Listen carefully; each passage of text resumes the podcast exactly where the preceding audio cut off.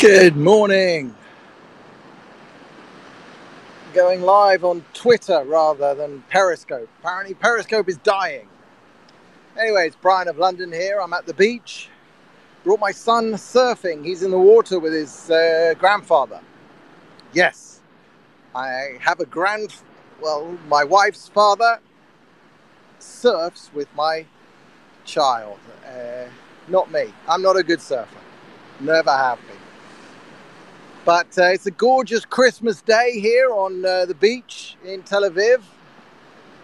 Yes, it is Christmas Day. I, I, can see from the calendar because you wouldn't know it really. Sort of secular Tel Aviv does not mark Christmas, that's for sure. I could, if I were allowed, drive to Bethlehem, but uh, that's not something I do on a regular basis. Anyway, what's going on here, everybody? I hope you're having a great Christmas day so far. I hope presents have been to your satisfaction. Um, what have I been doing? Well, uh, first up, I've been reading a lot of court cases and a lot of background information on some court cases. So the one I've been reading up the most on is Texas versus Google.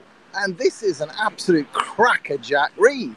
I'm not joking. It's actually worth reading. It's it's a really good instruction into what's going on on the internet every time you load a web page. And it's astonishing. And that actually led me then to an academic paper, which uh, by a woman called Dina Srinivasan, or I'm butchering her name. Anyway, she wrote this um, she wrote clearly what is the underlying academic paper behind the entire Texas lawsuit. It's quite clear. And I learned from this a lot of stuff about Google that I just, I literally didn't know. Firstly, Google's big move into the parts of the advertising business which now are such a huge problem was only in 2009 with the purchase of DoubleClick.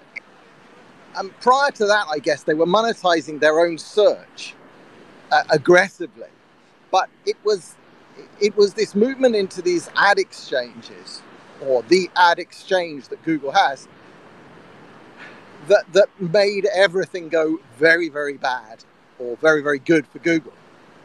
And what this is is just to try and put this in simple terms.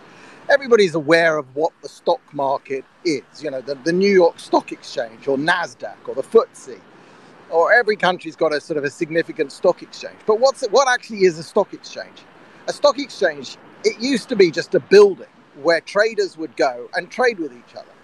But over the last 20 years, they've become basically electronic. They've become a bunch of computers in a room where trades happen. Now, the people who own the stock exchange, they should be neutral. They should just put stocks up for sale, allow stocks to be put up for sale, and allow stocks to be bought. And they should take the tiniest and tiniest of slither of each transaction just to keep themselves running.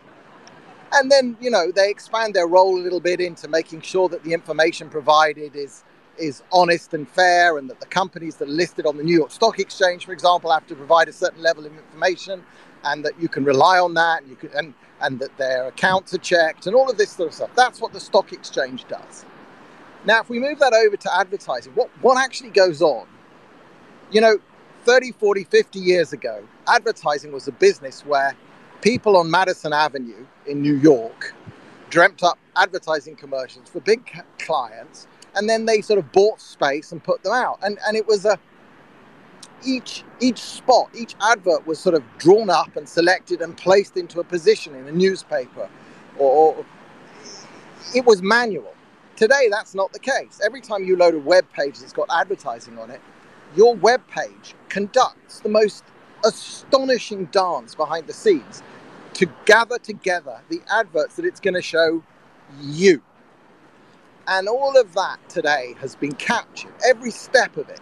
So, what Google has managed to capture control of is the step where small advertisers buy adverts, large advertisers buy adverts, the exchange on which they're bought is owned by Google, and then on the other side, the supply small publishers, blog owners like me, big publishers like the New York Times, they all use Google tools to sell their space. So it's Google is acting as as the agent on the buy side, the agent on the sell side, and the exchange in the middle, and it's just reaping vast gobs of money. And they're not afraid uh, if someone comes along to compete with them on that, um, as happened a few years back with a technology, um, a specific technology that Facebook looked at. What did they do? Well, Facebook and Google together signed a joint agreement this is unthinkable. they called it Jedi Blue, and apparently, according to the Wall Street Journal, who've seen the redacted sections, the the agreement that they signed contains uh, terms on what they'll do if ever the, the regulators come looking at them for antitrust, which of course they have. Now, just what what came not as a surprise. You know, I knew some of this, but it's tying it all together now with a bow, uh, and the sheer scale of the of just the malevolence of capturing this entire market, and and nearly always, every time Google shut down a feature that would have helped competitors, they said it was for privacy. it was it was to protect their users' privacy. What a pile of garbage! It was to make more money. Facebook have got a very similar. I won't talk about their problems now, but but they've also behaved absolutely atrociously on the social side. Um, just a very quick update on our court case because I'm Brian of London. I live in Israel. One of the things I'm doing is with my friend Andrew. Um, we're suing Google and Facebook in Australia. We're still working with the courts. Um, we, have we've, we've put the, the, the case into the courts and we're having uh, we've had now three meetings with the judge. Well, basically three hearings with the judge. Uh, we've got another one scheduled for um, early next year. We we are steadily working up to the point where the judge will see that we have a prima facie case. And what why that's important and what that why that has to be done is that if you sue a non-Australian company in an Australian court, you have to pass a pretty stringent test that you've got a reasonable. Oh, we'll carry on. So they broke Australia's law um, because they put into their terms and conditions uh, terms that are a cartel. They, they, they, excluded the entire crypto industry. We're, the judge really has come to understand that on li- that's liability. On liability, um, we've we've presented a case and he's happy with that. We've got a couple of other areas to do with damages, and the specific damages that our lead plaintiff, which is my friend, has suffered, and the causal link between the thing that they did that was wrong and the damage that was suffered. Um, but we're really, we've made enormous progress. So we're doing this the right way in that, and the judge is being, I can't say he's being helpful, he's not allowed to be helpful.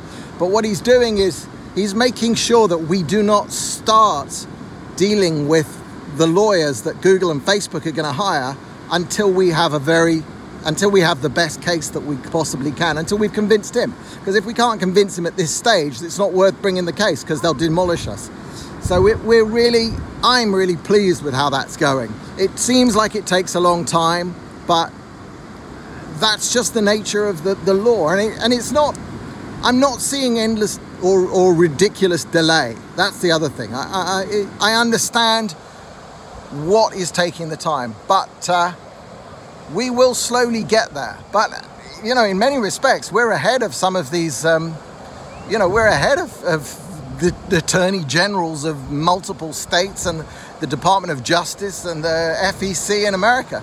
You know, we've got a stronger better defined case, and we were in court before any of them. Anyway, this has been Brian of London. I'm at the beach. I'm going to watch my son finish off his surfing session. And um, Merry Christmas once again. Brian of London, brianoflondon.me. Find this video on 3Speak when I upload it later. And um, rather annoyed that Twitter cut out. I hope it saved it. All right, speak to you all soon. Bye.